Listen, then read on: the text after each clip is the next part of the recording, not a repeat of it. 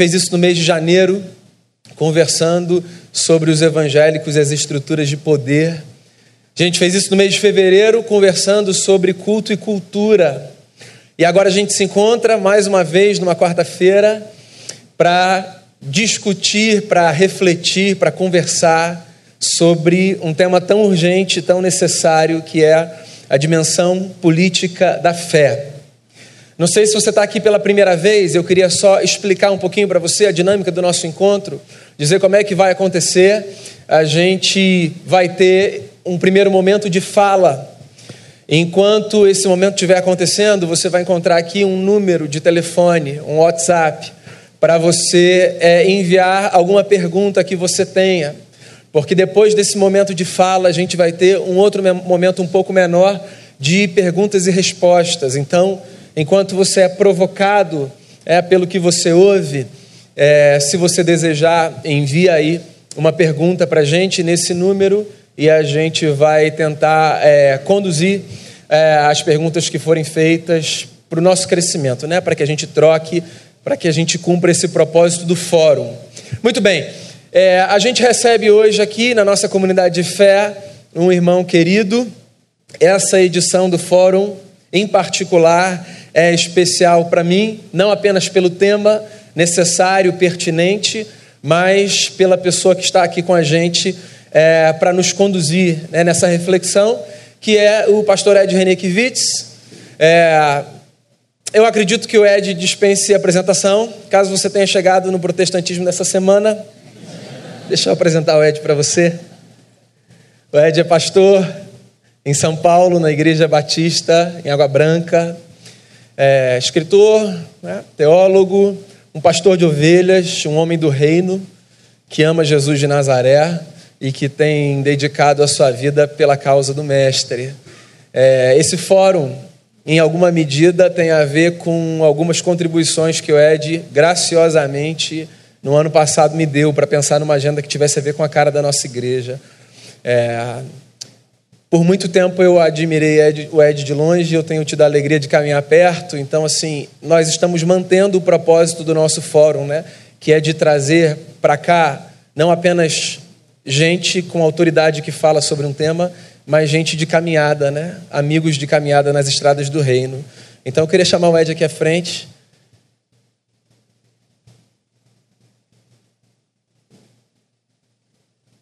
Dizer a você, Ed, que você está em casa. É uma alegria ter você aqui com a gente. Deus abençoe você para falar no nosso coração.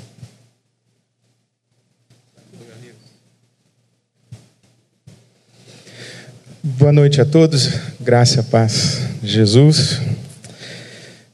Minha primeira palavra não pode ser outra senão de gratidão, gratidão ao Daniel por essa amizade, obrigado, por essa hospitalidade, esse carinho que você me apresentou. Obrigado. É um prazer estar de volta ao Rio de Janeiro. Rio de Janeiro é uma, uma experiência muito rica e muito viva no meu coração. Eu morei aqui em Coelho Neto, pertinho de Acari, fui batizado na Igreja Batista de Acari quando eu tinha 11 anos de idade. Então, estar de volta ao Rio de Janeiro sempre é uma experiência muito emocional, e afetiva, especialmente encontrar amigos, rever pessoas queridas, encontrar amigos e conhecer amigos que eu não, não sabia que tinha. é muito bom. Ah, feliz de estar aqui hoje também, agradecer a sua presença numa noite de Fla-Flu. É bem conveniente, hein, Daniel, a gente fazer esse negócio hoje, mas está valendo. É, é isso. Muito obrigado. Que Deus nos abençoe aqui nessa conversa. Meu, o meu desejo é, a partir do tema, a, da provocação do tema, é oferecer alguns subsídios de leituras do Evangelho e tentar dedicar um pouquinho de tempo maior para nossa interação, que é realmente o que interessa também.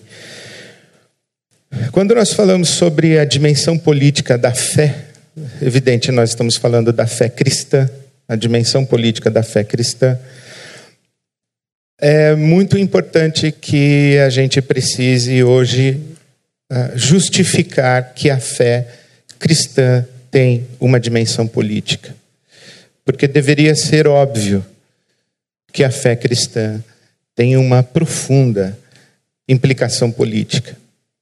Mas nós recebemos um evangelho que, que foi desenraizado da, da realidade humana histórica e nos apresentaram ou se construiu de alguma forma num processo religioso cristão evangélico no Brasil um Jesus despolitizado um Jesus individualizado ou, ou que fala apenas com o indivíduo, um Jesus espiritualizado, um Jesus transcendentalizado e um Jesus religiosizado. Vou tentar explicar o que eu penso sobre isso. O Jesus, conforme nos é apresentado, ou como é percebido no consenso, se faço correta a leitura do, do consenso da mentalidade predominante ou hegemônica no movimento evangélico brasileiro, é um indivíduo que fala com indivíduos. Ele é quase que um, um guru espiritual e mestre de autoajuda, ou mestre da moral, cuja mensagem é apropriada individualmente. Uma mensagem que, no máximo, é uma proposta de sucesso individual pessoal, falando de um poder espiritual que é apropriado como uma vantagem competitiva para o sucesso pessoal. Jesus, um mestre de moral que, que traz sabedoria para que indivíduos, apropriando-se da sua mensagem, tenham êxito na sua jornada pessoal. Mas Jesus é um indivíduo falando com indivíduos.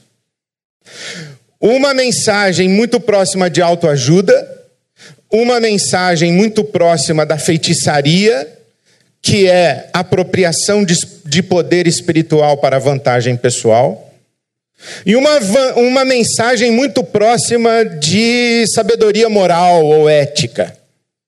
Mas ele é indivíduo falando com indivíduos. E boa parte dessa mensagem de Jesus, do Evangelho, é desenraizada da realidade concreta e da teia da vida histórica, das estruturas sociais porque não fala para estruturas, não fala para os sistemas das sociedades, fala para indivíduos. Boa parte dessa mensagem diz respeito a um outro mundo, que eu chamei da transcendência, por isso ele é transcendentalizado. Não fala desse mundo aqui, fala de um outro mundo, o um mundo espiritual.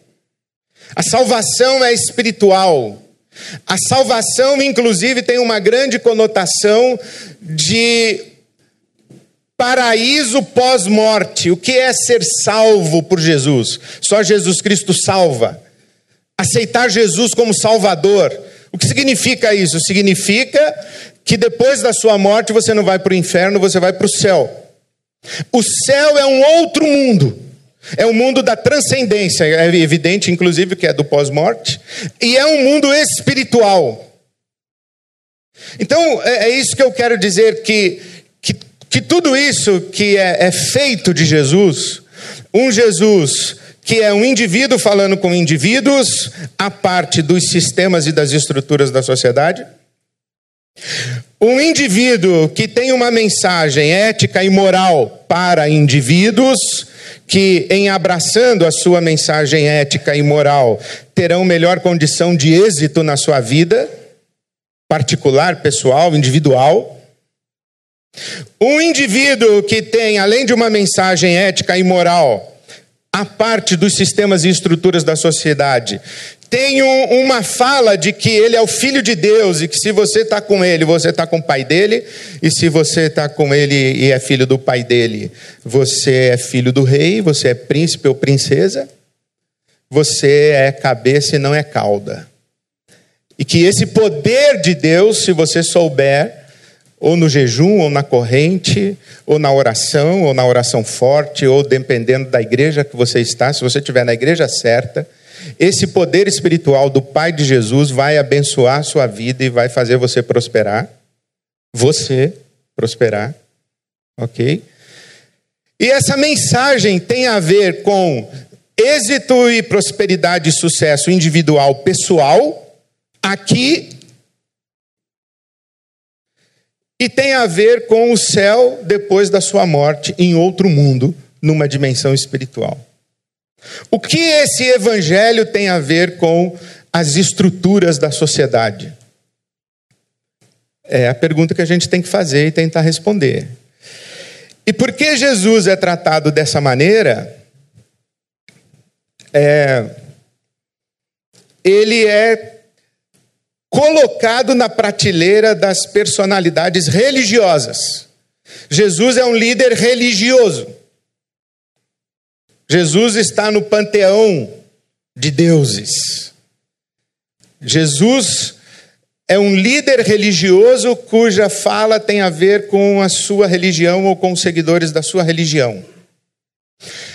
Precisamos abrir um parênteses, porque nós estamos num momento novo do nosso país em que Jesus está sendo apropriado com outras categorias que eu estou tentando entender, inclusive.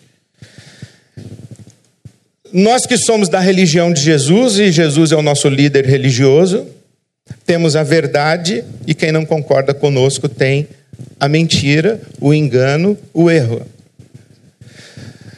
E, e a ética e a moral do nosso líder religioso, até porque ele é Deus, certo? É inquestionável, e nós sabemos qual é. O jeito que ele nos ensina a viver é o jeito certo e o único jeito certo. E agora nós temos que doutrinar o nosso país para que tenha o nosso líder religioso como seu líder e a ética e a moral do nosso líder religioso como sua ética. Tá, tá mais ou menos razoável? Onde nós chegamos? Só que essa essa essa maneira de tratar Jesus, como eu disse anteriormente, é uma maneira muito despolitizada. Ah, e o que eu quero dizer com isso? Primeiro que Jesus, ele não é um líder religioso. Ele não é um líder religioso. E ele não foi percebido no seu mundo na sua época, para os seus ouvintes originais, nem mesmo para o seu próprio povo, o povo de Israel, a descendência de Abraão, nem mesmo para os judeus de sua época, Jesus não foi percebido como um líder religioso. E, na verdade, a dimensão religiosa da identidade de Jesus foi condenada. Ele foi um blasfemo, ele foi um falso Messias e Messias não é autoridade religiosa. Jesus não foi um líder religioso. Se Jesus foi o que ele disse que ele era, eu sou o Messias. Israel nunca pensou no Messias que falasse do mundo espiritual, do mundo da transcendência, do mundo do pós-morte. Israel sempre esperou um Messias que falasse da sua realidade concreta, histórica como nação. E aí então a gente percebe que, que Jesus está profundamente é, entranhado nas relações da sua sociedade, nas estruturas da sua sociedade, nos jogos de poder na sua sociedade. A começar do anúncio do seu nascimento. Os anjos que cantam no céu, dizendo: Na cidade de Davi nasceu o Salvador, que é Cristo Senhor, que anunciam o nascimento de Jesus dessa maneira, colocam sobre Jesus uma sentença de morte política. O que eles estão dizendo é que os títulos de César, o imperador, ungido de Deus, filho de Deus, Quírios, Senhor, Salvador, isso é título de César. Quando os anjos dizem assim: olha, na cidade de Davi nasceu o Salvador, que é Cristo, o Senhor, eles estão dizendo: olha, o, o César não é a autoridade sobre vocês. A autoridade de vocês acabou de nascer na cidade de Davi. Acabou de nascer em Belém. Se vocês devem submissão, se vocês devem sujeição, lealdade, fidelidade a alguém, esse alguém acabou de nascer em Belém. Bom, mas Israel tem um rei chamado Herodes. Os anjos acabaram de dizer que não, que o legítimo acabou de nascer. Herodes tem que tirar a coroa e colocar aos pés do menino de Belém. Mas o que Herodes faz? Manda matar todas as crianças recém-nascidas em Israel. Então Jesus, ele, ele, ele cresce, não como um líder religioso, mas como um Messias subjúdice. E Messias não é líder religioso. Messias é a autoridade suprema sobre a nação, inclusive sobre as autoridades religiosas. A anomalia do tempo do Novo Testamento é muito interessante, que tem dois sumos sacerdotes, eu não sei como é, como é isso. Anás e Caifás, o, o sogro e o genro, se é sumo, é um só. Então não pode ter dois sumos sacerdotes. Então tinha uma confusão ali. Então, o sacerdote, o sumo sacerdote, Caifás, deveria também ter prestado sua lealdade ao menino que acabou de nascer em Belém. A autoridade política de Israel, Herodes, tinha que se render a Jesus. A autoridade religiosa de Israel, Caifás, tinha que se render a Jesus. O sinédrio, que era o tribunal religioso judaico, tinha que se render a Jesus. O que o sinédrio faz? O sinédrio faz o que tinha que fazer, vai verificar se Jesus é o Messias ou não é o Messias. E todas as disputas entre os fariseus e Jesus, que a gente critica tanto, tem uma certa. Uh, legitimidade na nossa crítica, porque os fariseus eles, eles não discerniram o Messias e se o discerniram, não tiveram coragem de abraçá-lo. O Sinédrio faz o que tinha que fazer. Os fariseus eles vão investigar se aquele é o Messias mesmo, porque não faltava gente em Israel dizendo eu sou o Messias. Então o Sinédrio nomeava comissões para fazer interrogatórios, para fazer análise dos milagres, para atestar a veracidade dos sinais. Por isso é que Jesus cura os leprosos e manda que os leprosos se apresentem aos sacerdotes. Por isso é que o, o, cego de nascença, quando é curado, há uma comissão de investigação para saber se o cego era ele mesmo, se o cego nasceu cego mesmo, se quem, quem era o cego, se o cego não é o vizinho, se não é um parecido com o cego. Então eles estão querendo saber porque eles querem saber a legitimidade desse Messias. Então Jesus está ali presente e ele começa a ser percebido, acolhido e abraçado por alguns, questionado e rejeitado por outros. E especialmente a rejeição a Jesus vai ganhando densidade quando as pessoas começam a perceber o que significa abraçar Jesus como Messias. Abraçar Jesus como Messias significa depor Herodes, significa prestar uma lealdade inequívoca e, e, e absoluta, se é que a gente pode usar esse termo de lealdade absoluta, prestar uma lealdade absoluta a ele, Jesus, e não mais a César, e dizer a Pilatos que agora a gente se submete a uma outra autoridade que não é nem Roma, não é nem você e não é ninguém, é só Jesus. Bom, o Caifás entendeu isso aí. E o julgamento de Jesus não é apenas um julgamento de conotação espiritual religiosa. O julgamento de Jesus no Sinédrio é um julgamento de conotação absolutamente política. Por quê? Porque Roma comandava as suas colônias dizendo o seguinte: ó, as questões religiosas de vocês não são problema meu. Por isso que quando o Sinédrio diz assim: olha, você é um falso Messias, porque você está reivindicando a unidade com o Pai. Eu e o Pai somos um. Quem me viu a mim, viu o Pai. Não, você está equivocado. Você é um falso Messias. E na verdade você é um falso Messias porque você está blasfemando.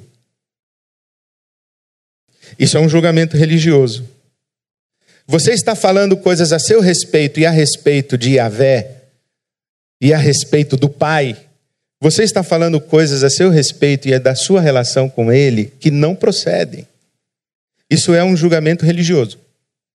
Bom, mas Roma diz assim: eu não quero nem saber do julgamento religioso de vocês, isso não é problema meu. Então o que o sinédrio faz? O sinédrio vai e diz para o Herodes: o cara está dizendo que é o Messias e o pessoal está acreditando nele. Isso vai dar ruim para você. O Herodes entende, o rei. Falou: bom, mas nós não podemos sacrificar esse cara, nós não podemos matar esse cara, apesar dele estar tá dando trabalho para a gente. Quem pode fazer isso é Roma, mas Roma não vai condená-lo como um blasfemo, porque esse é um assunto de deuses. Isso tem a ver com o nosso Deus. Roma não tem nada a ver com isso. Sim. Mas se o povo acreditar que ele é o Messias e tirar a lealdade que presta a você, e tirar a lealdade que presta a Roma, e tirar a lealdade que presta Pilatos, o preposto romano aqui na nossa região, e o César ficar sabendo isso, o César vai passar o carro em cima de todo mundo. De nós, do povo todo, e vai passar o carro em cima de Herodes e em cima de Pilatos. E aí é que você entende quando você lê na sua Bíblia o Evangelho de João, capítulo 11, o versículo 50. Que Caifás, ele se levanta e diz assim: é melhor que morra um só homem do que morra toda a nação. Então Jesus, embora o Pilatos diga, olha, eu não vejo nada nesse homem, ele é condenado pelo crime de sedição. É um crime político. Uh, isso tem implicações seríssimas quê? Porque a mensagem de Jesus foi: arrependam-se e me recebam como seu Salvador para que vocês possam ir para o céu depois da morte? Viu Jesus falar isso em algum momento? Jesus convidou alguém para ir para o céu depois da morte? Qual foi a mensagem de Jesus? O reino de Deus chegou. O reino de Deus chegou. O Evangelho de Mateus ele é muito significativo para isso, porque Jesus, no capítulo 5 até o capítulo 7, o Mateus coloca ali o Sermão do Monte. E Jesus está assentado com os seus discípulos e tendo diante de si uma multidão de gente miserável de gente empobrecida, espoliada pelo Império Romano. E Jesus diz assim: Olha, o reino de Deus chegou. Bem-aventurados os pobres de espírito, os mansos, os que choram, os misericordiosos, os pacificadores, os puros de coração, os que são perseguidos por causa da justiça. E como é que nós tratamos ou interpretamos as bem-aventuranças? Nós interpretamos as bem-aventuranças como uma lista de virtudes. Você tem que se tornar pobre de espírito, você tem que se tornar manso, você tem que se tornar misericordioso. Tal. Só que tem um problema, pessoal: ninguém é bem-aventurado porque chora. Ninguém é bem-aventurado porque é pobre de espírito. Ninguém é bem-aventurado porque tem fome e sede de justiça. Nós somos bem-aventurados porque o reino de Deus pertence a nós. Não porque a gente é pobre de espírito. Bem-aventurados os pobres de espírito, porque deles é o reino de Deus. Isto é, por que, que eles são bem-aventurados? É porque deles é o reino de Deus. Não é porque eles são pobres de espírito. Bem-aventurados os que têm fome e sede de justiça. Por que, que eles são bem-aventurados? É porque eles serão fartos. Por isso que eles são bem-aventurados. Bem-aventurados os que choram. Não é porque eles choram que eles são bem-aventurados. Alguém quer chorar hoje à noite? Levanta a mão para quem quer chorar. Ninguém quer chorar hoje. Agora, se você tiver que chorar hoje à noite, você quer receber o consolo do Espírito Santo de Deus? Tá, então nisso está a sua bem-aventurança. Nós somos bem-aventurados porque somos consolados, não porque a gente chora. Então, as bem-aventuranças não são necessariamente, e acredito mesmo que não são, uma lista de virtudes, mas são um descritivo da condição da multidão que ele está olhando. Que multidão é essa? É uma multidão empobrecida de tudo carente de absolutamente tudo. Por que, que ela clama por justiça? Porque ela é injustiçada. Por que, que ela chora? E a palavra usada por Jesus é o choro do luto. É uma multidão enlutada. É uma multidão aviltada. O que é a mansidão? A mansidão é o seguinte: é você gritar na rua e ninguém dá a mínima para você. É você entrar num hospital empurrando uma maca ou uma cadeira de rosas com a sua mãe enferma e gritando, pelo amor de Deus, um médico, e ninguém ouve você falar, e a sua mãe morre no hospital e no corredor. Isso é ser manso. É você, você não tem vez e não tem voz. Aí você clama por justiça. Aí você tem uma sociedade violenta que mata e você grita: pelo amor de Deus, parem de matar os nossos filhos. Isso é que é ser pacificador. Pacificador não é ajudar o cunhado a ficar de bem com a cunhada. Promover a paz é outra coisa. A gente tem que olhar para Jesus que chega para uma sociedade que está ocupada por Roma, ocupada por Roma, espoliada por Roma, pessoas que tiveram a sua dignidade atropelada pelo Império Romano, que invadia as aldeias, tacava fogo, estuprava as mulheres, matava os idosos, recolhia os jovens para serem escravos e por aí vai. Cobrava impostos abusivos. É para esse povo que Jesus está falando. O reino de Deus chegou. Arrependam-se e creiam. E o rei está aqui. Bom, é claro que existe uma transposição é, evidente de que Jesus não é só um líder político nacional que traz agora um novo governo para um povo circunscrito pela sua consanguinidade étnica. É claro que Jesus é o Filho de Deus encarnado. É claro que Jesus é aquele, o Cordeiro de Deus, que tira o pecado do mundo.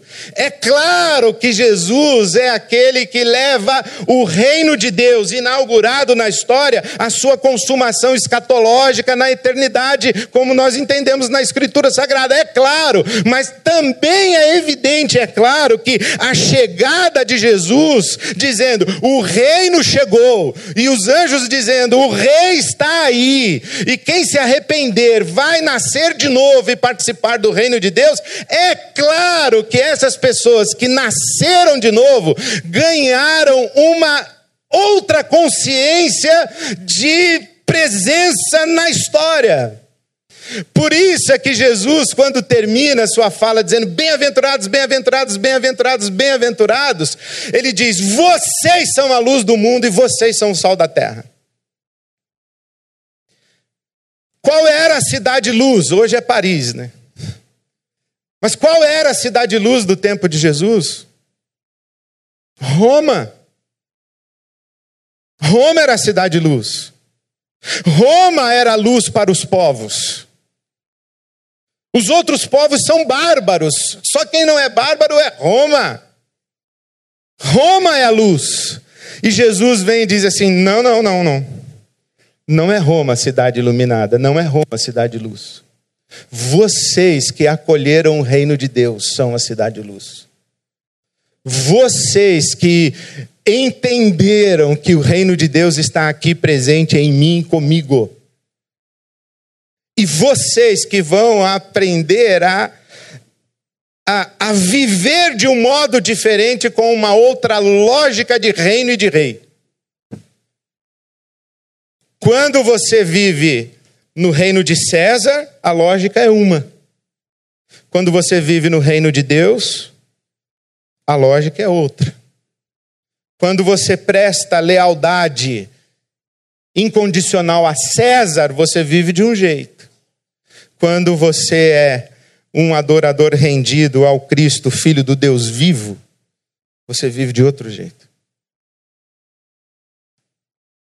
Nós que acolhemos o reino de Deus e dissemos que Jesus Cristo é o Senhor, e antecipamos o advento escatológico ajoelhando-nos hoje diante de Jesus. Nós que nos ajoelhamos hoje e, e tremulamos a nossa língua para dizer: Jesus Cristo é o Senhor.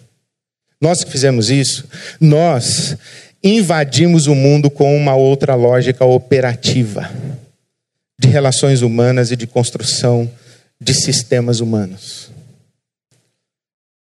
Eu estava conversando com um empresário da minha igreja presidente de uma grande empresa em São Paulo, sócio, presidente, proprietário.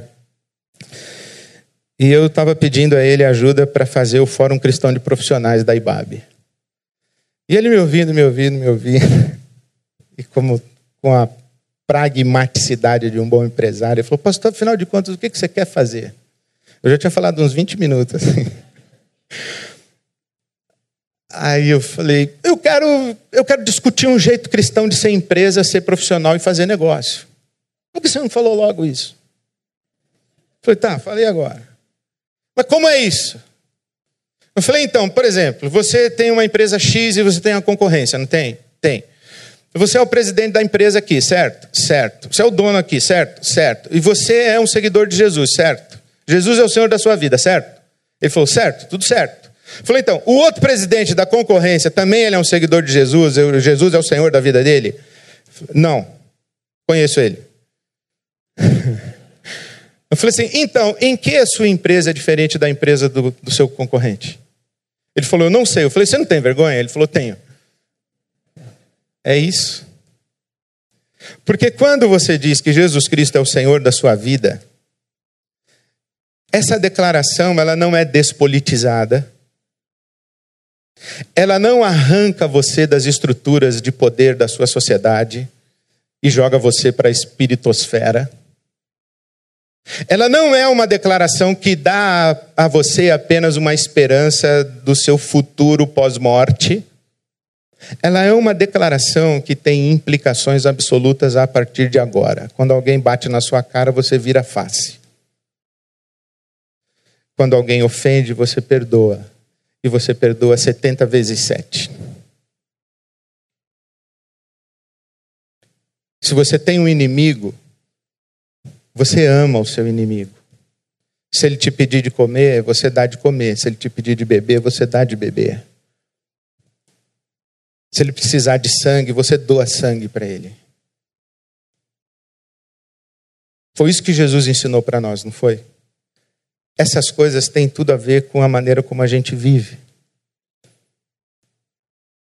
Se você vai remunerar seus funcionários, vai discutir salário e política salarial, você não faz o cálculo de produtividade homem-hora. Você remunera dignamente para dar sustentação à vida humana, independentemente de quanto essa vida humana produz na engrenagem do sistema.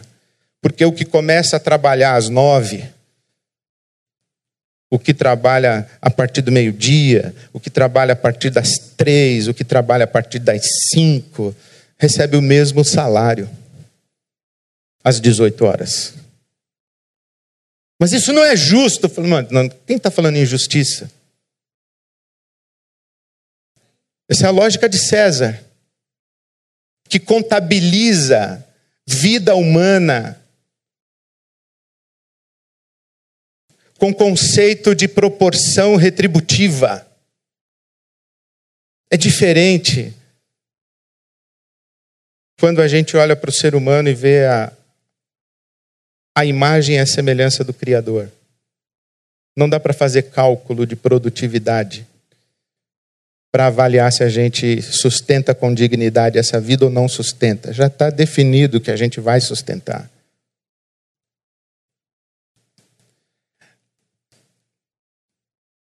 Porque a vida humana, ela não tem valor. A vida humana tem dignidade. Valor tem isso aqui. Isso aqui tem valor. Isso aqui vale mais do que isso aqui. Mas qual de vocês cinco sentados aí nesse banco vale mais que o outro?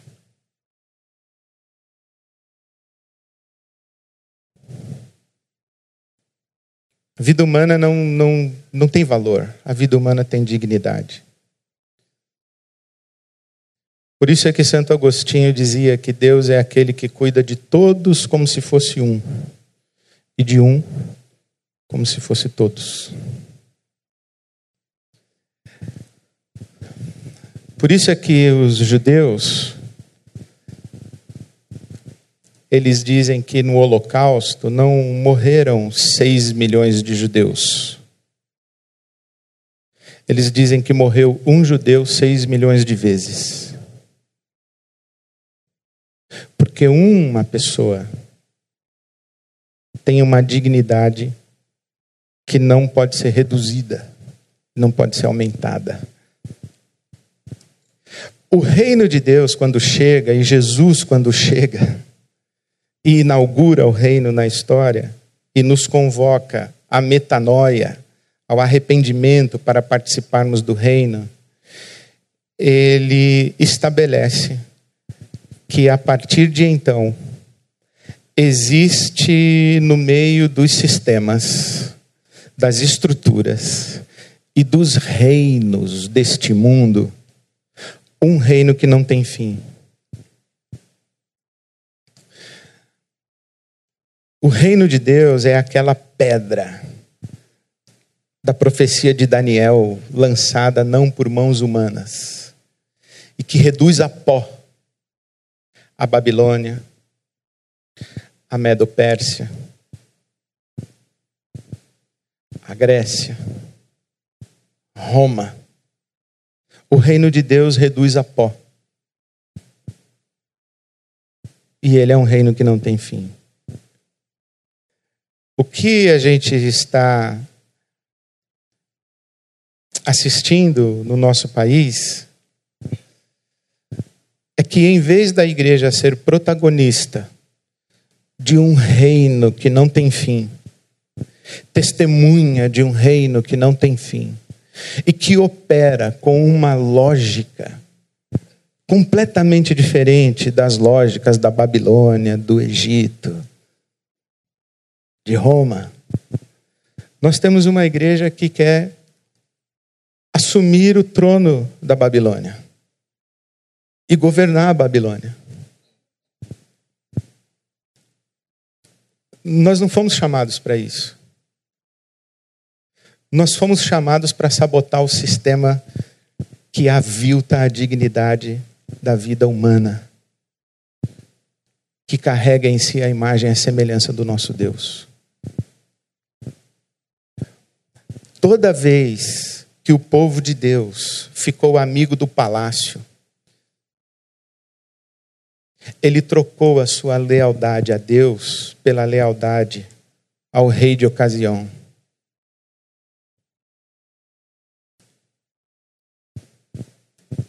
E eu temo que nós no Brasil estejamos fazendo isso de novo.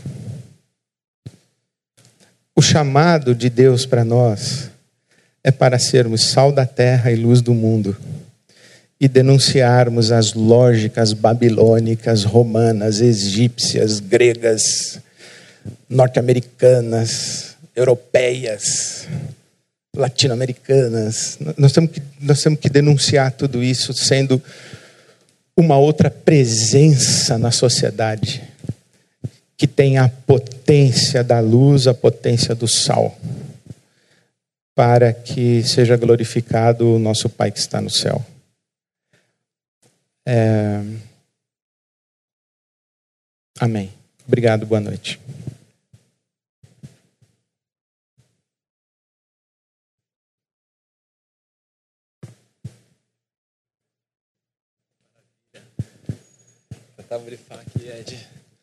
Vamos lá. O boa noite significa só uma pausa de uma água, desculpa, Ed, para perguntas e respostas, tá, gente? Então vamos aguentar mais um pouquinho. Eu tentei. É... Ah, vai lá. Ah, da visão? Vou pegar ali embaixo. Obrigado. Bom, é... pausa, intervalo. Bom, eu tenho o prazer de servir no conselho da Visão Mundial, que é com certeza a maior agência humanitária cristã em atividade no país. A Visão Mundial tem um programa de apadrinhamento de 80 mil crianças no nosso país. E uma das minhas ambições para hoje é que você se torne um padrinho de uma criança, pelo menos, da visão mundial. Com, com 50 reais por mês, você contribui para a educação e para um trabalho muito consistente de busca de fazer da escola um ambiente seguro para a criança.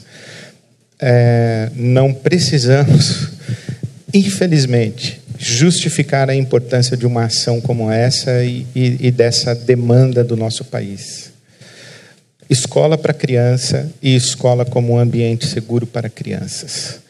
A Visão Mundial tem se dedicado há mais de 40 anos no Brasil a fazer isso. E hoje são 80 mil crianças apadrinhadas pelos programas. E você deve ter aí no seu banco, deve ter tido um, um folheto.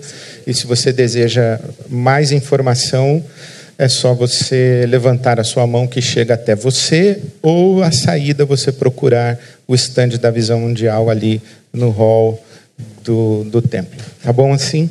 Muitíssimo obrigado ah, e dê atenção a isso com carinho e especialmente com a sua intercessão. Obrigado. Maravilha. Eu tentei é, reunir aqui as perguntas em grupo. Obviamente, a gente não vai conseguir trabalhar com todas as perguntas que foram feitas. Então, é possível que a pergunta que você tenha mandado para a gente não seja é, feita aqui, tá bom? Não fica não fica triste, não. A gente vai tentar trabalhar com o máximo de perguntas que a gente é, conseguir. E eu vou começar com uma que foi feita aqui, Ed, que diz o seguinte.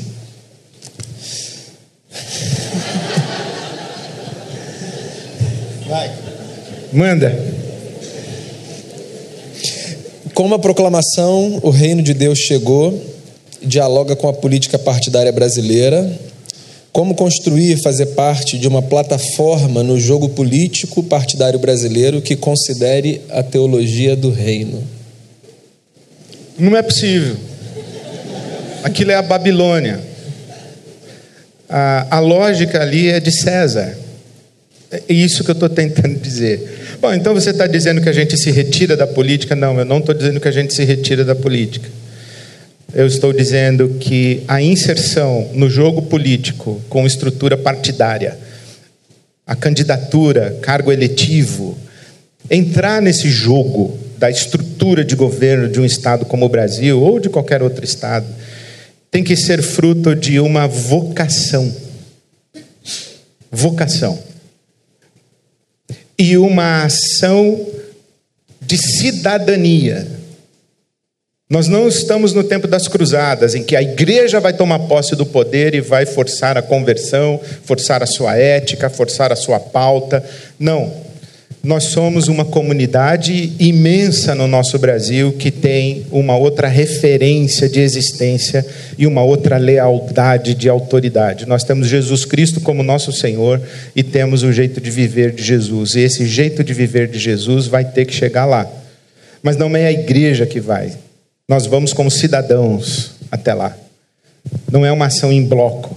Não é a igreja evangélica que está fazendo, não. São cidadãos a igreja ela tem que manter uma distância que seja possível a ela ter isenção. Se você pensar, na minha opinião, evidente, na estrutura do Velho Testamento, que era uma sociedade em tese teocrática, o Brasil não é teocrático. O Brasil é uma república, é um Estado democrático de direito. Beleza? Mas no Velho Testamento tinha o rei, os sacerdotes. Porque os sacerdotes deixavam de ser homens de confiança de Deus e passavam a ser homens de confiança dos reis. E os reis eram homens de confiança de si mesmos ou do capeta.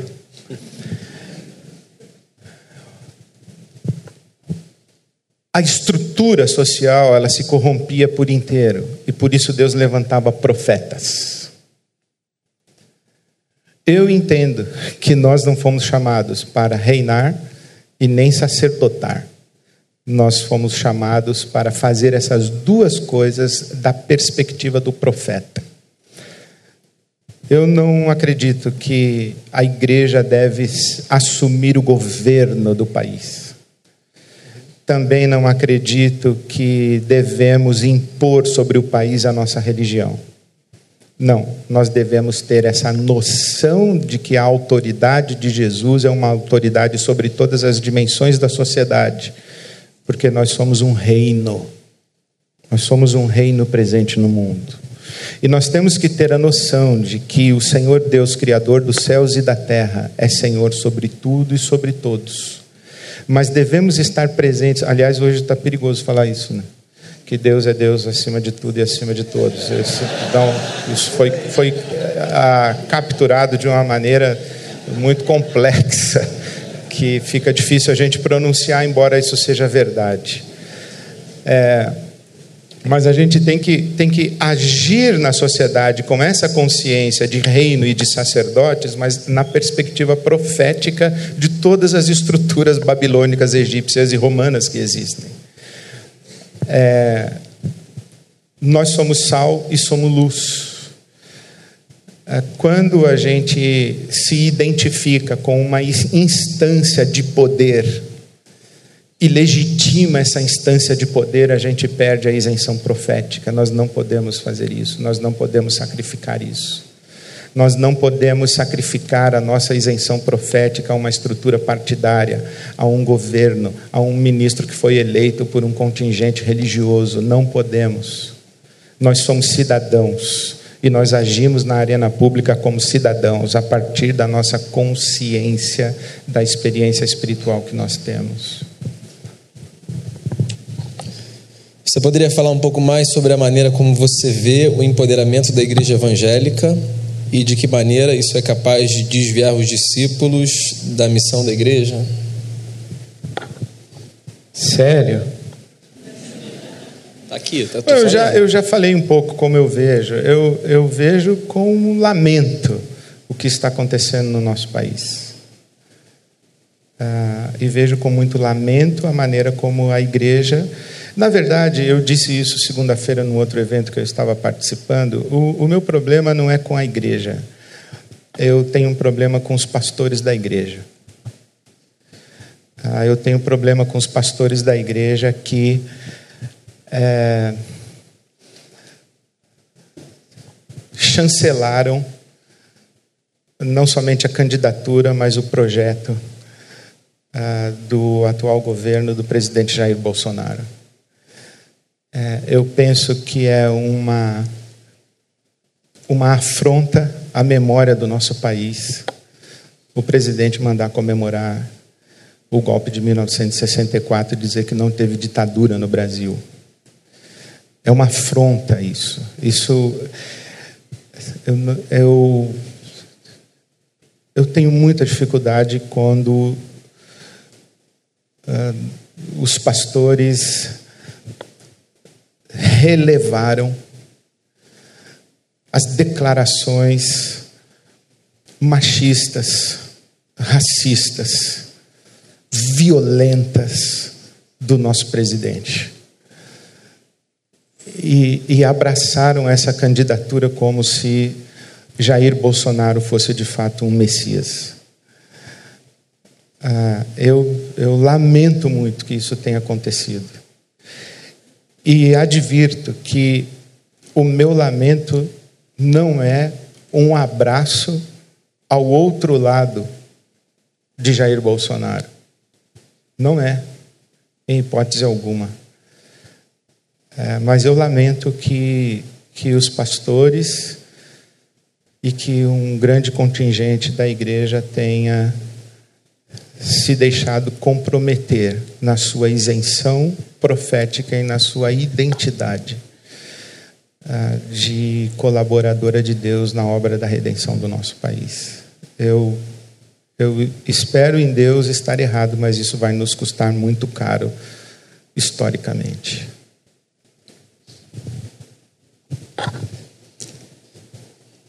De que forma é, de esse tempo de pós-verdade pode afastar e dividir os cristãos quando o assunto é política? Bom, nós temos um país com analfabetismo funcional.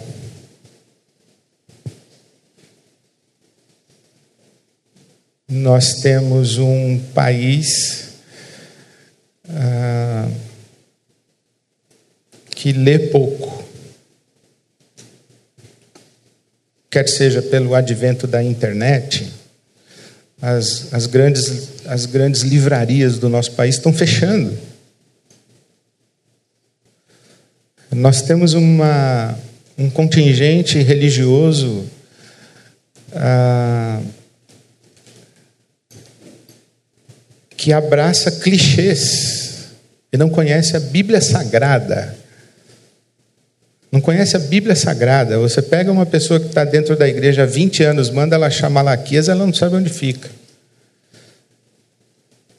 Então, isso é o mínimo, né, para falar. Isso é o mínimo. Então, quando você tem esse fenômeno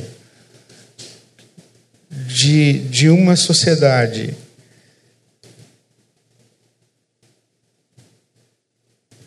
manipulada por, por, por fake news, o que está comprovado que aconteceu. Mas a pergunta é: a informação de que houve uma manipulação de fake news no processo eleitoral recente do Brasil, essa informação chegou a quantas pessoas? Foi interpretada por essas pessoas de que maneira?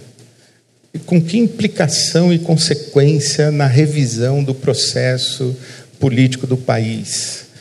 Então, são perguntas que a gente vai fazendo e que, se a gente não confia muito em Deus, a gente vai ficando bem triste e pessimista. É, mas a gente continua trabalhando e, e, fazendo o que a gente tem que fazer como sal da terra e luz do mundo, gerando fóruns como esse daqui, que que oferecem a oportunidade da gente pensar. Não concordar, porque você começou dizendo que nós iríamos discutir, debater e conversar. É, se não é possível o diálogo aqui, pelo menos aquilo que está dito e a contribuição que eu tentei trazer, oferece para você subsídio para suas conversas, para suas reflexões e para suas discussões e para os seus debates. Eu espero que isso aconteça. Maravilha, mais uma aqui.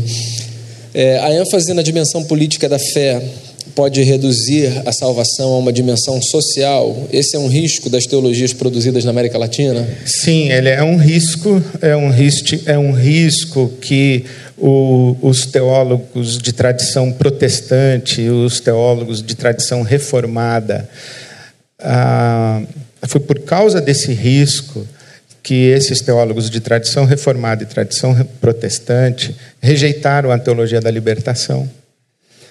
É, mas eu me lembro que quando eu estava no seminário, lá com os meus 18 anos de idade, tinha uma aula sobre religiões, seitas e heresias. Aí chegou um padre lá para falar. Aí ele chegou lá na frente e dividiu o quadro, passou um risco assim de giz no quadro, dividiu o quadro ao meio, colocou de um lado vida, do outro lado morte. Ele falou: Meus filhos, eu vou falar umas palavras, vocês dizem que lado do quadro eu coloco a palavra: aborto, morte. Pão, vida. Depressão, suicídio, morte. É, saúde, vida. Terra para plantar, vida. É, população desabrigada, população de rua, morte. Aí ele foi enchendo o quadro. Aí ele, foi, aí ele falou coisas do tipo assim: endemoniado, morte. Pecado, morte. Ele colocou as palavras nossas. E depois que o quadro estava cheio, salário justo, vida. Balança enganosa, morte. É. Bom, enfim, ele falou assim: bom, então, Jesus veio para que todos tenham vida e vida em abundância. Obrigado, era isso que eu tinha para falar. Foi a aula dele. É, naquele dia quase que eu me converti à teologia da libertação. Só não me converti à teologia da libertação porque a minha tradição religiosa cristã é reformada e protestante. A minha visão de Cristo, de salvação, a minha visão do sacrifício de Cristo na cruz, a maneira como eu me apropriei disso lendo a Bíblia Sagrada, me preserva de, de ir embora para um evangelho estritamente social, se é que a teologia da libertação fez isso. Mas sim, existe esse risco. Mas o risco de um evangelho espiritualoide, alienado, também é grande. E nós não questionamos esse risco de um evangelho que não diz respeito à carne humana que sofre, a bala perdida que mata crianças nas nossas vizinhanças. É um evangelho que não diz respeito é, ao, ao, desemprego, à fome, à, à ação violenta contra a população indígena um evangelho que fica discutindo se existe feminicídio ou se é tudo homicídio. É claro que tem feminicídio.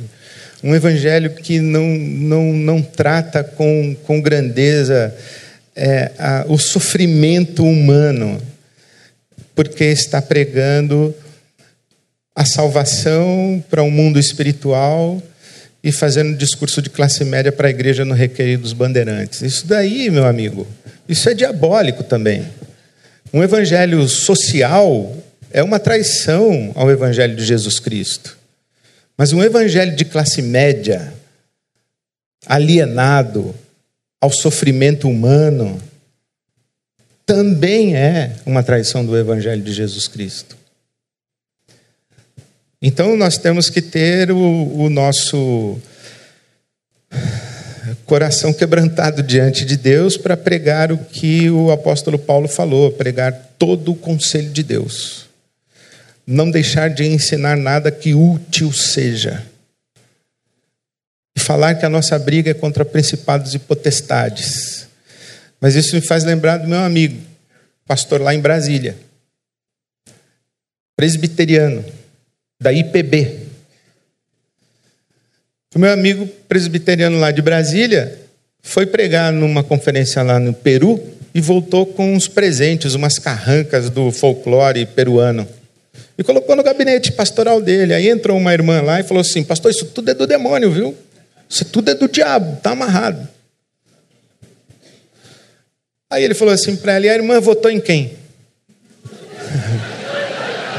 Aí quando ela disse o, o, candidato que ela tinha votado, ele falou assim: irmã, não adianta a irmã amarrar lá em cima e soltar aqui embaixo. então, o evangelho é tudo isso. Quando a gente fala de missão integral da igreja, nós estamos falando disso. Existem os dois extremos, nós não queremos cair nele. É, a gente tem que expulsar demônio e tem que ajudar o cara a fazer o RG, tirar a certidão de nascimento do filho dele. É tudo. Mas aí o pessoal diz que a gente é comunista, que a gente é socialista, que a gente é petista. Não, eu sou crente. Pelo amor de Deus, eu sou crente. A minha vida pertence a Jesus e tudo que eu fiz na minha vida até hoje foi tentar servir a Jesus, sendo solidário ao sofrimento humano como ele se apresentou para mim. Se o sujeito precisava de dentista, era dentista. Se o sujeito precisava de expulsar demônio, era expulsar demônio. Se era um abraço, era um abraço. Foi isso que eu tentei fazer. Foi isso que eu ensinei minha igreja a fazer. Então, é, sim, o evangelho social é uma deturpação, o evangelho estritamente social é uma deturpação do evangelho? É, mas o evangelho espiritualoide também é.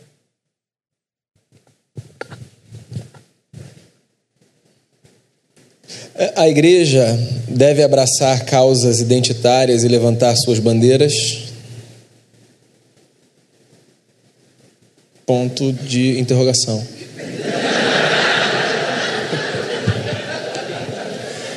Olha, eu acho que a igreja não deve se deixar capturar pelas pautas identitárias, a igreja não deve se deixar usar pelos movimentos de pautas identitárias, mas a igreja deve sim reconhecer que as pautas identitárias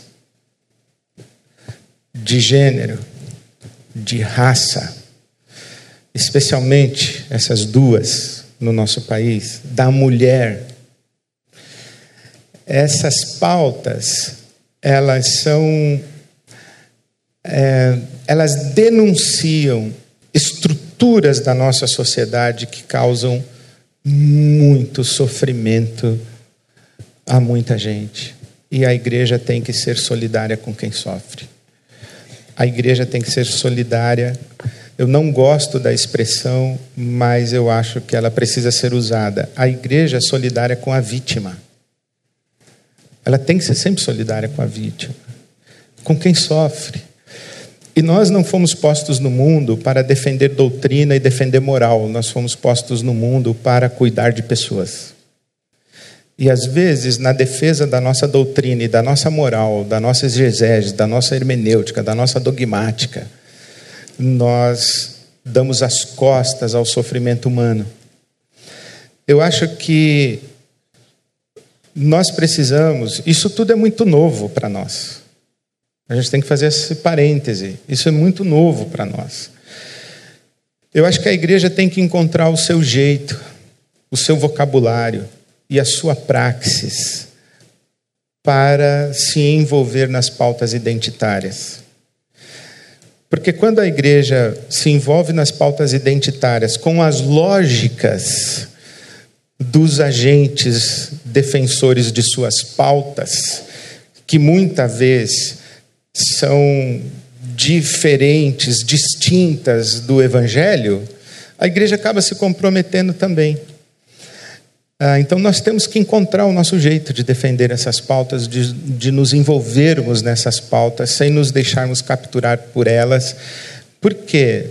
É, eu tenho dito isso na minha igreja local. Ah, eu não estou lá para cuidar de tema, para dar opinião. Eu estou lá para cuidar de gente. É, e, e isso me exige a desenvolver uma pastoral solidária. E eu não pergunto nada a quem chega. Eu acolho e abraço. E acredito que no ambiente do acolhimento e do abraço, o Espírito Santo faz o que só ele pode fazer e eu não posso. O que eu posso fazer é abraçar todo mundo que chega. Se vai converter ou não vai converter já não é problema meu. se vai deixar de fazer o que está fazendo e começar a fazer outra coisa, também não é problema meu. Eu não fui chamado por Deus para ensinar uma nova moral. Eu não fui chamado por Deus para ensinar uma nova doutrina, eu fui chamado por Deus para apresentar para as pessoas uma pessoa que se chama Jesus Cristo. E para chamar de irmão e de irmã todo mundo que diz que quer fazer parte da família.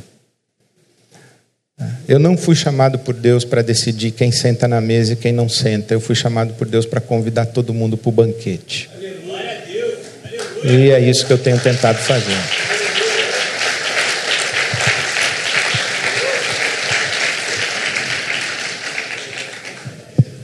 Maravilha. Gente, olha só, tem muita, muita pergunta chegando aqui. Eu estou tentando, é, assim, aglutinar perguntas que são semelhantes. A gente vai deixar bastante coisa de fora, infelizmente. Deixa eu ir para algumas aqui.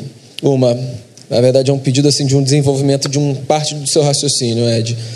É, você disse que Jesus não foi um líder religioso. Jesus inspirou um movimento religioso, mas não foi um líder. Você pode explicar isso para gente? Não, eu, eu, não acho que ele foi um líder religioso. Por exemplo, eu, eu entendo inclusive que o evangelho é a superação da lógica religiosa. É, quem foi líder de um movimento religioso cristão foi Constantino. O cristianismo é a religião de Constantino, não é de Jesus. Porque Jesus, quando veio e foi o Cordeiro de Deus que tira o pecado do mundo, ele tornou obsoleto o templo, o sacrifício, a casta de sacerdotes, o domingo, o sábado. Jesus derrubou tudo isso. Não precisa mais fazer sacrifício porque o sacrifício de Jesus na cruz foi o sacrifício definitivo. Se não precisa fazer sacrifício, não precisa de sacerdote. Se não tem sacrifício, não tem sacerdote, também não tem templo. Não precisa de templo. Bom, o que, que a gente faz? Ah, a gente salga a terra, ilumina o mundo e faz o que Deus mandou a gente fazer: dominar a terra e sujeitar a terra. A gente faz o quê? Ponte, escola, microcrédito, ajuda o pessoal a ter casa para morar, cuida bem de criança, faz jardim, resolve problema de esgoto. É isso que a gente tem que fazer no mundo. Foi isso que Deus mandou a gente fazer, cuidar do mundo, não foi plantar igreja. Certo? Deus mandou a gente cuidar do mundo, a gente se multiplicar e cuidar do mundo. Então, a gente ficou cuidando de igreja. Aí Jesus vem e diz assim: ó, pode derrubar esse templo aí. Não precisa mais de sacerdote, de sacrifício, nem de templo aí, aí isso não funciona. Nós temos que arrumar um templo, os sacerdotes, dizer que o domingo é o dia do Senhor, o templo é a casa do Senhor, o pastor é o anjo do Senhor e o culto é obra do Senhor. E aí, fazer ponte, cuidar de criança, cuidar da mata, não, não poluir rio.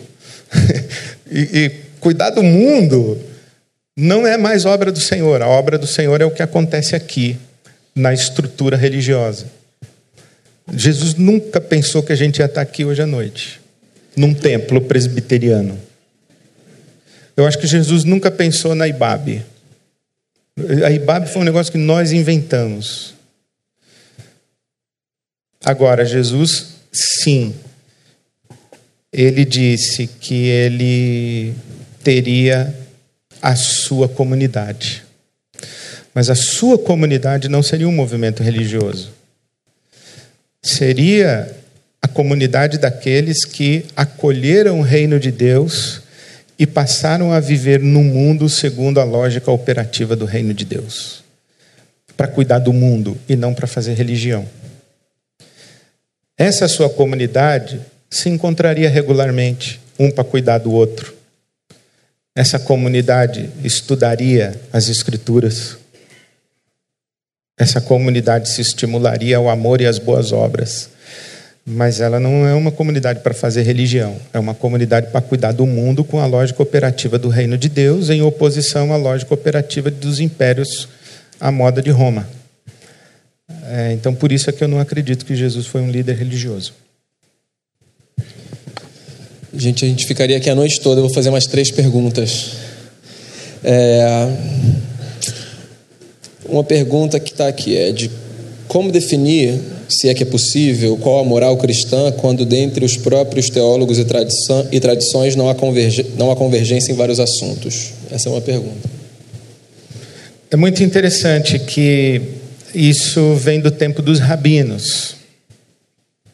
É, essa divergência toda. Vem do tempo dos rabinos. E, e na época de Jesus existia. Cada rabino tinha o seu jugo. Ah, e, e do que tratavam os rabinos? Da interpretação da lei. O que isso quer dizer? Eles discutiam o que significa guardar o sábado. É, não pode trabalhar no sábado. Hoje, se você for a Israel, por exemplo, você vai encontrar no hotel um elevador que ele sobe e desce no Shabat e para de andar em andar. Se você vai no 17 andar e você é um judeu ortodoxo que acredita que apertar o botão do 17 andar é trabalho, você não trabalha no sábado. Então você entra no elevador e não trabalha, você fica lá em pé. O elevador vai parar de andar e andar até chegar no 17, aí você desce. Você não trabalhou, porque você não apertou o botão. Tem judeu ortodoxo que pensa isso hoje. Correto? Um judeu dizia assim: olha, se pegou fogo na sua casa, você não pode levar nada, você tem que sair correndo, você não pode trabalhar no sábado. Você não pode ir lá pegar suas joias, sair carregando. Isso é trabalho, tem que deixar lá pegar fogo. Mas você pode sair com a joia que você está usando. Então, se você puser 17 colares, oito brincos, aí você pode estar tá, tá usando. Entendeu? Então é malandragem. Por exemplo, tinha um rabino que dizia assim: olha, carregar sacola no sábado é trabalho. Aí um rabino diz: só até 3 quilômetros, pode. Depois de 3 quilômetros já é trabalho, já aí já é. Um outro rabino diz: Fazer uma longa caminhada no sábado pode. O outro diz, sem sacola. E eles ficavam discutindo isso. E cada rabino tinha o seu jugo. Por isso que Jesus diz assim: olha, tomem sobre vocês o meu jugo, porque o meu jugo é suave e o meu fardo é leve. Quando um rabino tinha um jugo, falava assim: ah, eu sou do jugo do rabino Daniel. O outro diz: Eu sou do jugo do Rabino Vander. O outro diz: Eu sou do jugo do Rabino Valandro. Beleza? Tudo aqui na, na região. Cada rabino tem o seu jugo. Quando um rabino. Aí, aí tem um outro rabino que abriu uma outra rabinada ali do outro lado. E, e ele diz que ele também tem um jugo lá. Quando um, o colégio de rabinos dizia, ó, esse rabino aqui tem autoridade para interpretar a lei, se dizia que ele tem autoridade para abrir e fechar. O que ele liga e desliga na terra é ligado e desligado no céu. O que ele abre e fecha na terra é aberto e fechado no céu, porque ele tem autoridade. Por isso que Jesus diz assim para o Pedro: eu te dou a chave do reino e agora o que você ligar vai ser ligado, o que você desligar vai ser desligado. O que que Jesus fez? Ele deu para a igreja a autoridade de interpretar a lei. Ele não deu para Pedro, o primeiro papa. Ele deu para a igreja. O Paulo, por exemplo, por isso aqui no Novo Testamento tem ah, Jesus, a gente deve divorciar, a gente pode divorciar em qualquer situação. Aí Jesus diz: Ah, vocês querem saber de qual jugo eu sou? Do rabino Shammai e do rabino Iléu. Ah, eu acho que é só em caso de porneia, de perversão sexual. Não é em qualquer situação. Então ele escolheu um jugo. Aí o Paulo, em que situação o senhor acha que pode divorciar? Jesus falou que é só em caso de porneia. Aí o Paulo falou: não, mas eu acho que se o marido ou o cônjuge descrente quiser ir embora, é legítimo divorciar também. Ele já esticou o elástico um pouquinho mais. Ao longo da história, cada igreja, em cada contexto, em cada cultura, em cada realidade social, tem que decidir aonde o elástico vai. Por exemplo, pode divorciar a mulher que o marido dela não traiu? O marido não traiu ela, certo? O marido também, que não é crente, não quer abandonar ela, quer ficar casado com ela. Mas bate nela todo dia, com ferro, bate até nas crianças. Pode divorciar ou não? Está perguntando para vocês, gente. Você entendeu? É a hora da gente usar a prerrogativa que Jesus nos deu de interpretar a lei, de abrir e fechar, de ligar e desligar de dizer o que é legítimo e o que não é legítimo. Por exemplo, no Talmud, você sabia que um camarada que fosse preso, ele tinha que dar uma carta de divórcio para a mulher dele, porque a mulher dele decidia se queria ficar do lado de fora da cadeia casada com ele ou não, se queria divorciar. O homem que fosse para a guerra deixava uma carta de divórcio com a sua esposa. Porque a mulher não sabia se ele ia voltar da guerra ou não. Passou três anos, ele não voltou, já assina a carta de divórcio e casa com o vizinho. Tem mulher que casava em uma semana, mas aí é outra conversa. Mas o cara que ia para a guerra tinha que deixar a carta de divórcio. Então, assim, você vai ter que escolher, meu querido que fez a pergunta, ou minha querida, é, qual é o seu rabino? Que julgo você vai. A, a qual julgo de qual rabino você vai se identificar, ou com qual jugo de qual rabino você vai se identificar. Mas lembre-se que nós que somos seguidores de Jesus, sabemos que ninguém é intermediário entre a nossa consciência e Deus, exceto Jesus. Todos os rabinos Todos os pastores, todos os bispos, todos os apóstolos, todas as tias e avós, elas são referências. Mas nós temos essa prerrogativa sagrada e inalienável e intransferível de respondermos à luz da nossa consciência diante de Deus.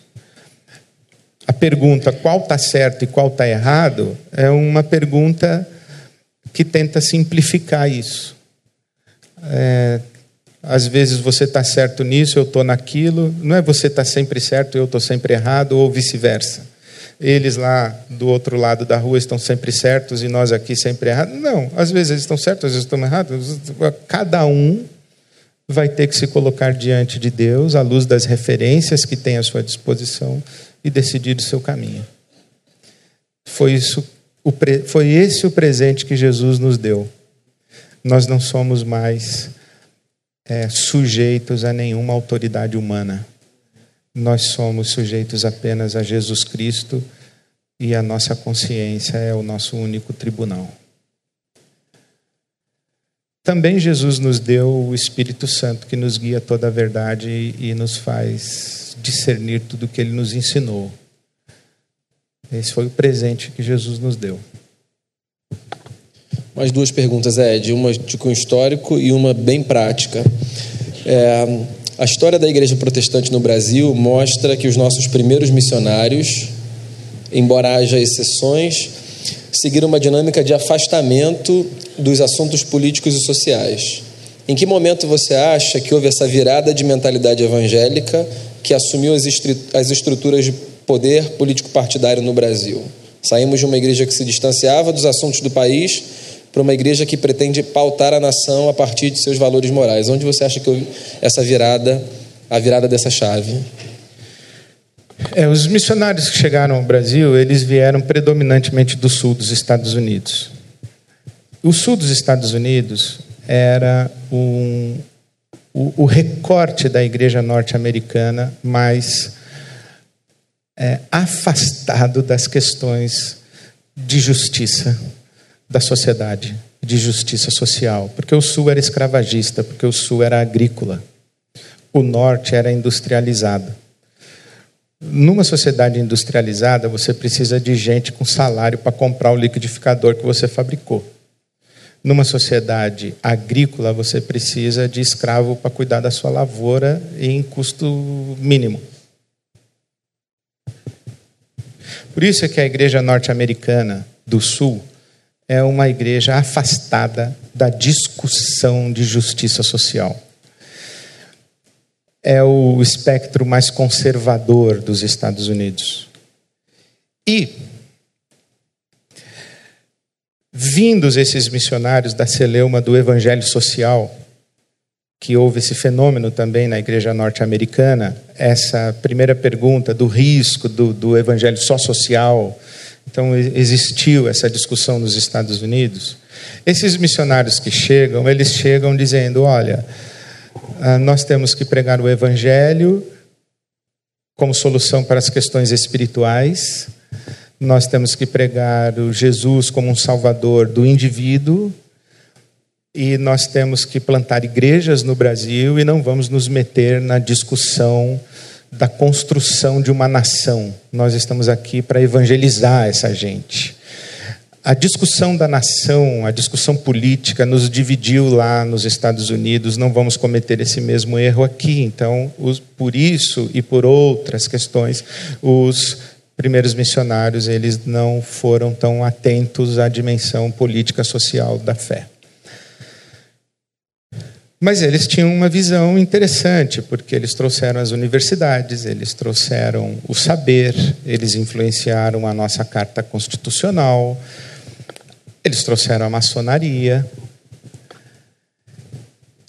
e criaram uma outra base de presença social que servia inclusive de acolhimento dos convertidos ao protestantismo ah, que eram hostilizados pelo catolicismo hegemônico no Brasil. Então, os seus avós, provavelmente, eles não foram casados, foram amaziados, se eles eram protestantes. Porque para ter certidão de casamento tinha que ser o casamento na Igreja Católica Apostólica Romana. O protestante que dizia não vou casar na Igreja Católica, ele não casava. Então ele juntava, está entendendo o que estava acontecendo? Bom, nós sofremos, como protestantes no Brasil, a perseguição do catolicismo. E sofremos muito essa perseguição do catolicismo na nossa chegada no Brasil. E chegamos num país ah, onde as cidades foram construídas ao redor da igreja matriz. A igreja católica no centro da cidade a praça principal e a cidade começa a ser construída em volta. Nós somos protestantes, nós somos a minoria, nós somos hostilizados, nós somos perseguidos e os católicos estão no poder. Até um dia em que nós nos tornamos em número suficiente para não aceitar mais esse tipo de tratamento. Nós sempre fomos hostilizados, ridicularizados, mal compreendidos ah, pela cobertura de imprensa e jornalismo do nosso país. Nós sempre fomos traço ah, em tudo que diz respeito aos grandes debates do nosso país. E quando a gente, por exemplo, teve um deputado constituinte, a gente festejou como sendo a maior vitória. Parecia que. Mas nós fomos aos pouquinhos. Então, quando um, um, jogador de futebol famoso se convertia, a gente falava, ah, agora vai. Quando um artista famoso se convertia, bom, daqui a pouco tem um monte de jogador de futebol, tem um monte de artista. Nós começamos a plantar igrejas e enchemos o Brasil de igreja evangélica protestante. Tem, tem, tem o, o Dom Robson Cavalcante dizia que no Brasil duas coisas alastram muito: crente e delinquente é, mas multiplica-se muito. Então, nós temos crente para tudo que é lado no Brasil, nós temos igreja para tudo que é lado, e nós começamos a ter catedral também. Os templos grandes, maravilhosos, suntuosos. Aí nós começamos a eleger vereador e deputado, e nós começamos. Nós, nós deixamos de ser traço. E nós chegamos num ponto, inclusive, que o presidente eleito Jair Bolsonaro foi eleito com 12 milhões de votos a mais do que Fernando Haddad. Ok? Sabe quantos votos o Fernando Haddad teve na igreja evangélica? 9 milhões. Sabe quantos votos Jair Bolsonaro teve na igreja evangélica? 21 milhões. Significa o seguinte: nós não somos mais traço, nós não aceitamos mais ser desprezados, ridicularizados, desconsiderados como força de construção de, é, de, de sociedade, de país. É, o nosso crescimento trouxe para nós um, uma tentação constantiniana. Agora nós somos não apenas um contingente que o poder não pode negligenciar, mas nós agora somos, inclusive, parte do poder. E se vocês vacilarem, nós seremos o poder. É, isso é assustador, porque isso é, isso é o projeto de Constantino, não é o projeto de Jesus. Ah, eu acho que a virada foi o nosso crescimento. É, mas, assim como os, os estudiosos do, da colonização católica da América Latina dizem que cristianizar a América Latina não é equivalente a evangelizar a América Latina, cristianizar, matando a população indígena esmagando a cultura autóctone, expoliando as riquezas naturais, patrocinando o escravagismo. Isso, isso não é evangelizar a América Latina, é cristianizar. Então, hoje, os estudiosos que analisam a chegada do catolicismo à América Latina dizem que há uma diferença entre cristianizar a América Latina e trazer o evangelho para a América Latina. Eu penso que nós temos a responsabilidade de nos perguntarmos se existe alguma diferença entre fazer um Brasil evangélico e levar o evangelho ao Brasil. É, pelo que eu estou vendo, a diferença é bem grande. Para fechar, Ed, de forma bem prática, quais conselhos você daria a uma nova igreja que deseja construir pautas sociais relevantes?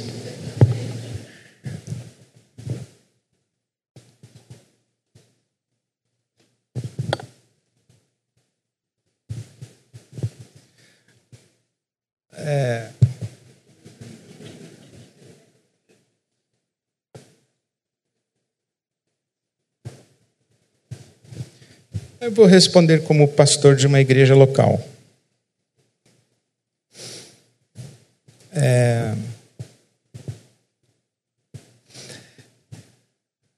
Respeite a vocação dessa igreja local. E para respeitar a vocação da igreja local, eu acho que existe um, um, um critério. Encontre naquela comunidade local quem são as pessoas que o Espírito Santo de Deus está levantando para essa questão. Existem pessoas. Essa inquietação está no coração da igreja. É, porque é assim que funciona a igreja. O Espírito Santo, existe diversidade de dons, existe diversidade de ministérios, existe diversidade de operações, mas o Espírito Santo é quem distribui tudo isso para o proveito comum. Os dons espirituais, as vocações espirituais, as paixões ministeriais, elas vêm do Espírito Santo de Deus. Então, toda governança de igreja deve discernir o que o Espírito Santo está fazendo no meio da igreja. Por exemplo, aqui tem um ministério de inclusão para surdos. Tem? Aqui não tem? Então, não tem. Por que não tem? É porque talvez não tem nenhum surdo aqui que frequenta. Ou não tem nenhum familiar que é surdo e que vem com a sua família aqui, ou porque não tem ninguém. Não, não tem ainda. Mas daqui a pouco muda para cá, para essa comunidade, uma família que tem um surdo. Ou daqui a pouco vem alguém que é apaixonado por língua de sinais, por Libras. E aí você começa, opa, tem um negócio aqui que é a inclusão dos surdos na nossa comunidade, que nós nunca pensamos nisso, mas agora tem gente aqui que está pensando nisso. A pergunta é: que, que gentes tem aqui nessa comunidade? Que gentes tem na comunidade que o Espírito Santo deu dons, deu visões, deu paixões ministeriais? E, e obedeça a esse discernimento obedecer discernimento. O segundo que eu, que eu sugestão que eu daria é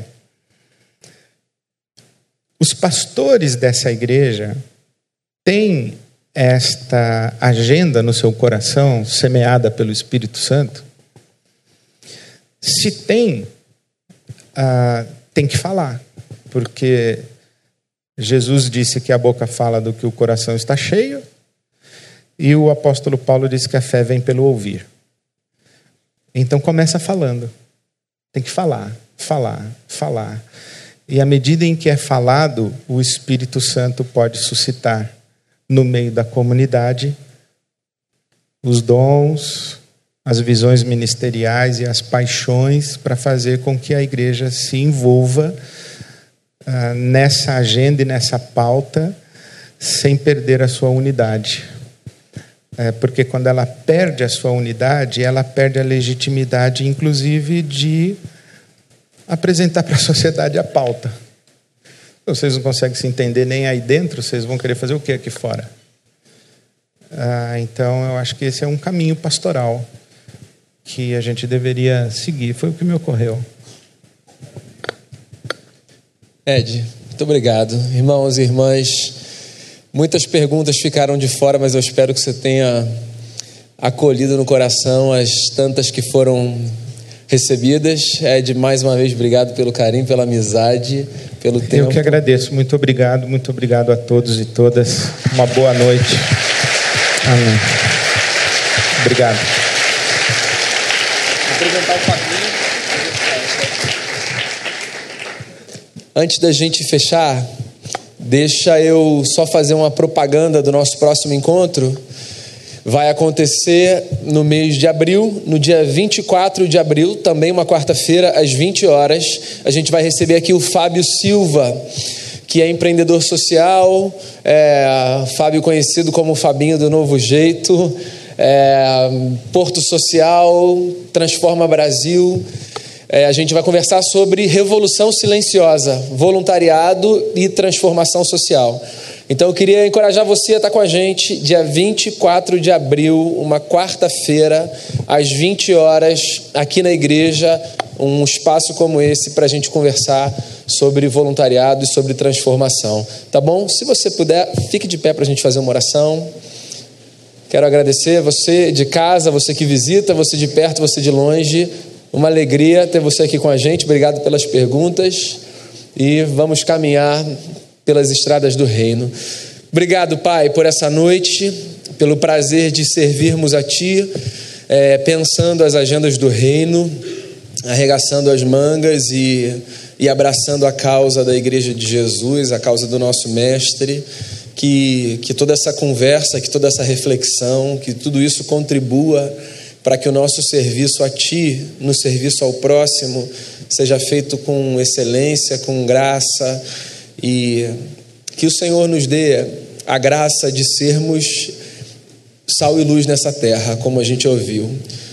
Obrigado porque todo mundo chegou em paz, que todo mundo saia em paz também, Senhor. Que todo mundo volte bem para sua casa, para o seu lugar de destino, que o Senhor nos leve a todos e todas em segurança. Obrigado por esse tempo precioso, pela vida de cada irmão e irmã. É a oração que eu faço em nome de Jesus de Nazaré, o nosso Senhor. Amém.